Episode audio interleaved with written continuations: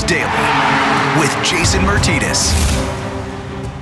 All right, here it is, your Sunday, Easter Sunday, April 4th edition of Flyers Daily with Jason Martinez. It's rare that you say a loss is okay. It is a results oriented business. And when you're in the playoff race, as tight as it is for the Flyers and little margin there is for error, the game against the New York Islanders last night was a good game. Everything but the end result. There were so many elements of the game that were so far different than the month of March. And that's a good thing. That's a really good thing. It was a much more detail oriented game. The team played well. The goaltender, Carter Hart, played extremely well. He did not look like the Carter Hart that we saw in the month of March.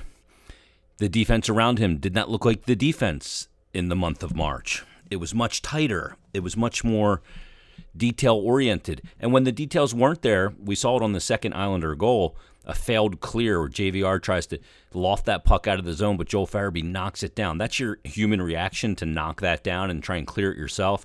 But in doing so, it knocked it right to an Islander player and Anthony Beauvillier picked up his second goal of the game. Flyers battled back in the third period. Claude Giroux was excellent in the game and picked up two goals to get the uh, the game tied, get it to overtime.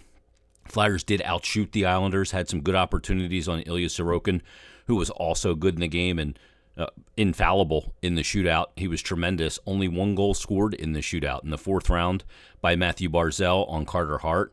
Carter Hart, the glove hand was still being targeted. He made several really good glove saves. They get a point out of the game because of the goaltending, because of the work of the captain, because of the team effort. And I read the quote yesterday from Jake Allen of the Montreal Canadiens talking about guys doing their job.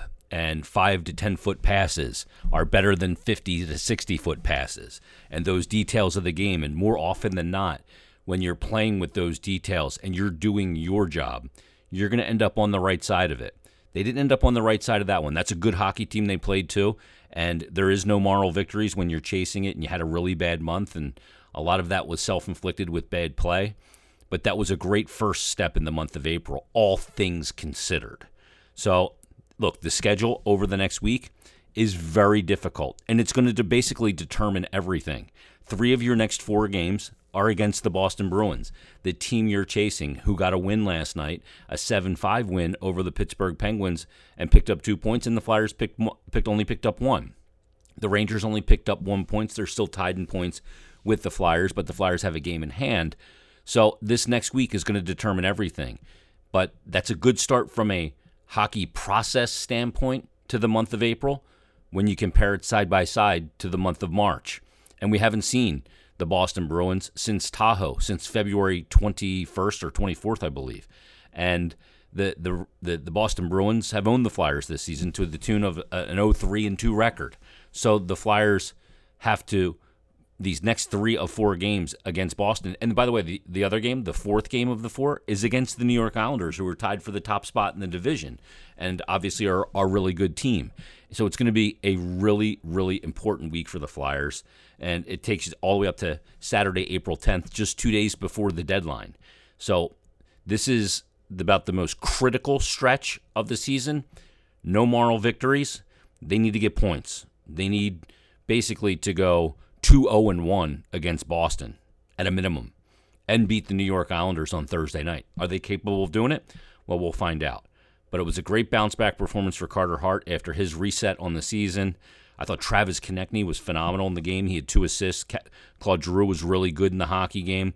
Uh, the defense was much better, and the detail was was there defensively. Didn't give up a ton of off the rush chances. Uh, I mean, I, the only really off the rush chances were right at the very end of regulation, and a couple in the three on three overtime.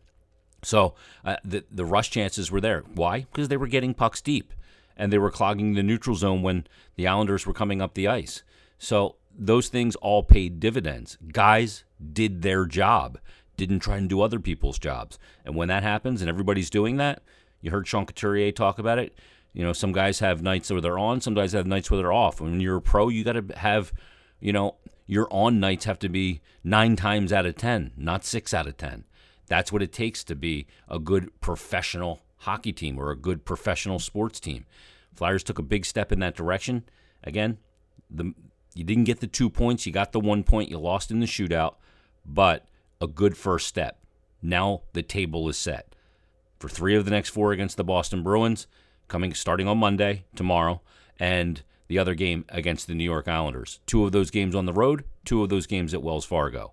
So a huge week on tap for the Philadelphia Flyers. Let's get to the head coach. We're going to hear from the head coach and Carter Hart. We'll go back to back. We'll start with Alain Vigneault, his thoughts on the game, and roll right into the goaltender Carter Hart. Hey, Alain. Alain, what is your uh, feeling on the way uh, the game went tonight? Uh, you know, didn't get the win, but uh, but uh, certainly well enough to force the overtime. Yeah, I mean, you know, if you look at the the way we played five on five tonight, uh, I liked our game. I liked our game defensively. Uh, we didn't, uh, uh, you know, have a lot of turnovers or, or, or, mistakes. We were on the right side of the puck, killing a lot of plays, and we generated, you know, enough chances to, in my estimation anyway, win this game. Uh, we were down by two. You know, our uh, captain made two big plays to tie up the game, and uh, we weren't able to get it done in a in a skills competition where we had the opportunity was this the kind of return game that, that you wanted to see from from Carter and Ned after the reset? He played well tonight. Uh, you know, he did what uh, we expect a goaltender to do: is uh, give your team a chance, and he did that. Uh, you know, unfortunately, on on that first goal, that's a play that we should be able to kill.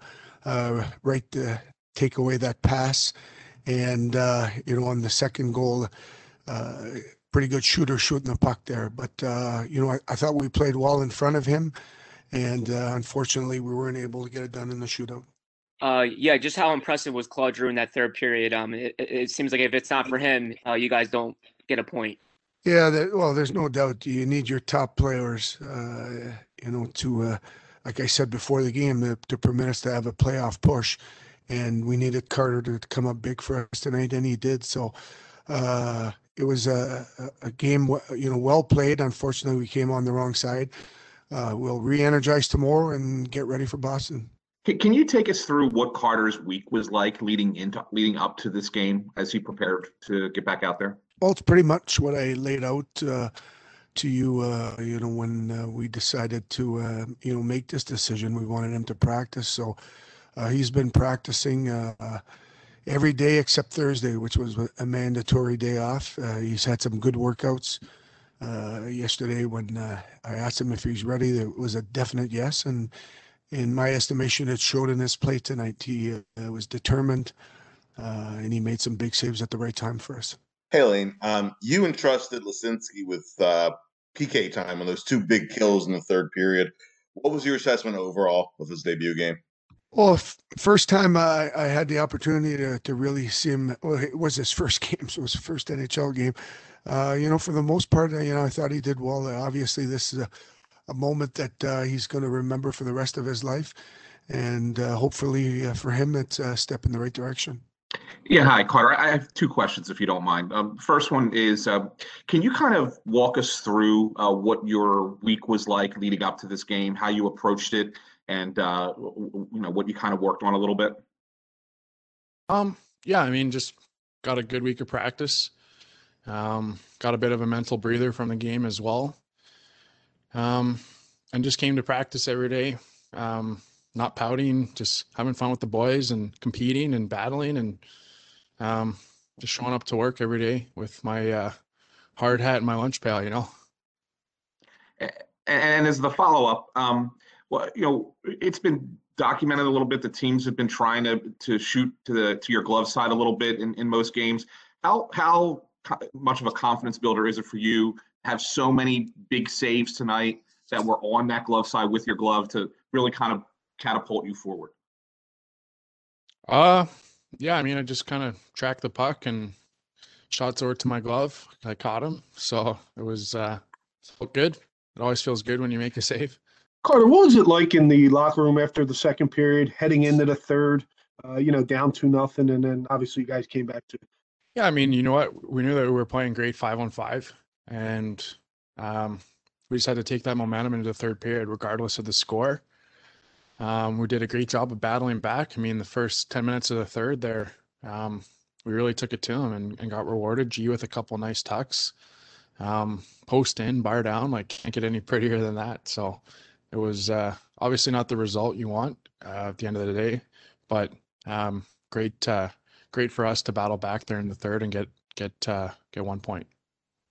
Charlie. Hey Carter, uh, you mentioned a couple minutes ago about the benefit of getting the, the mental breather this week. I guess what were the challenges of March and the schedule and kind of trying to push through without having that opportunity for that mental breather?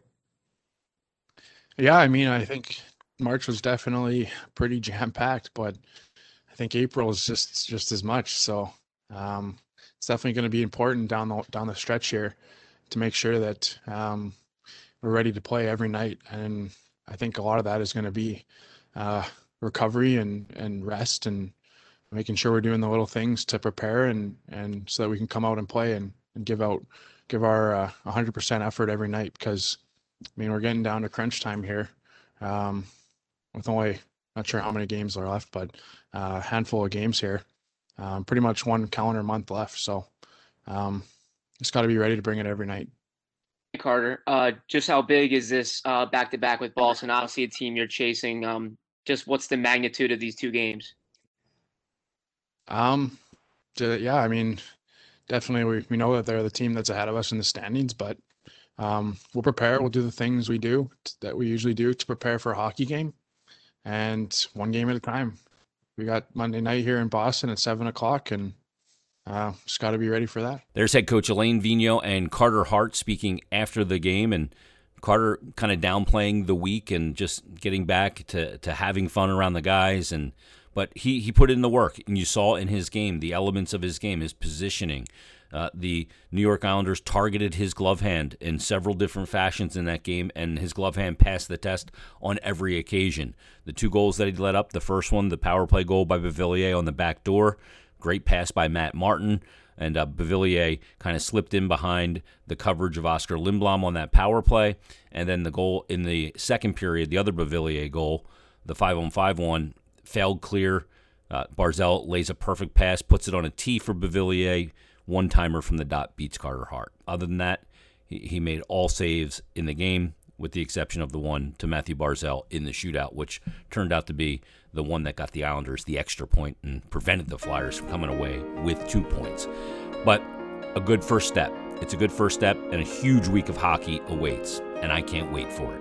Everybody, enjoy your Easter Sunday, and we'll talk to you on tomorrow's Flyers Daily. Lights go out and I can be saved. Tides that I try